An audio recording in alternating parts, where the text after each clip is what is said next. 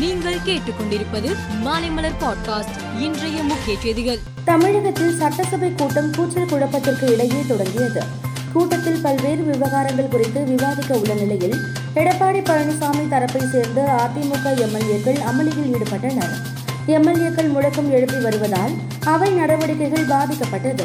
இதனால் அதிமுக தரப்பை வெளியேற்றி சபாநாயகர் உத்தரவிட்டார். வைகை அணையின் நீர்மட்டம் எழுபது அடியை எட்டியதும் மூன்றாம் கட்ட வெள்ள அபாய எச்சரிக்கை விடப்பட்டு உபரிநீர் முழுவதும் வெளியேற்றப்படுவது வழக்கம்.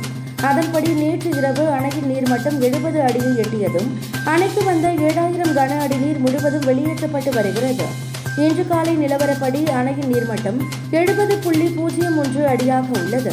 குஜராத்தில் விரைவில் சட்டசபை தேர்தல் அறிவிப்பு வெளியாக உள்ளது. இந்நிலையில் குஜராத்தில் ஆட்சி செய்து வரும் பூபேந்திர படேல் தலைமையிலான பாஜக அரசு ஒவ்வொரு வீட்டுக்கும் ஆண்டுக்கு தலா இரண்டு இலவச எரிவாயு சிலிண்டர் வழங்க முடிவு செய்துள்ளது. இந்தியாவில் முதல் முறையாக பி எஃப் செவன் வகை ஒமைக்ரான் தொற்று குஜராத்தில் கண்டறியப்பட்டுள்ளது.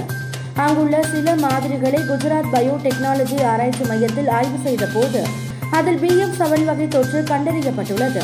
இதைத் தொடர்ந்து கண்காணிப்பு நடவடிக்கைகள் தீவிரப்படுத்தப்பட்டுள்ளதாக சுகாதார அதிகாரிகள் தெரிவித்துள்ளனர். இந்த ஆண்டுக்கான புக்கர் விருது இலங்கை எழுத்தாளர் ஷெகான் கருணதிலகா எழுதிய the seven moons of Maali Almeida என்ற புத்தகத்திற்கு வழங்கப்பட்டுள்ளது.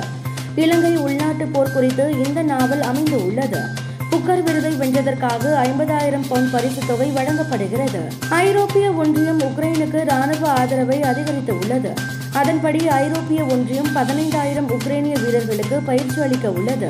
ஐரோப்பிய ஒன்றியம் ஆயுதங்களுக்காக ஐநூறு மில்லியன் யூரோக்களை கூடுதலாக வழங்க உள்ளது.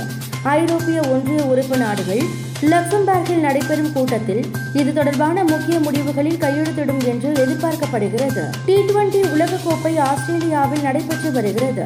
நேற்று நடந்த முதல் பயிற்சி ஆட்டத்தில் ஆஸ்திரேலிய அணியை இந்தியா ஆறு ரன் வித்தியாசத்தில் வீழ்த்தியது.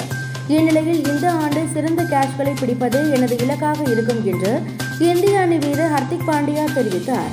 மேலும் செய்திகளுக்கு மாலைமலர் பாட்காஸ்டை பாருங்கள்.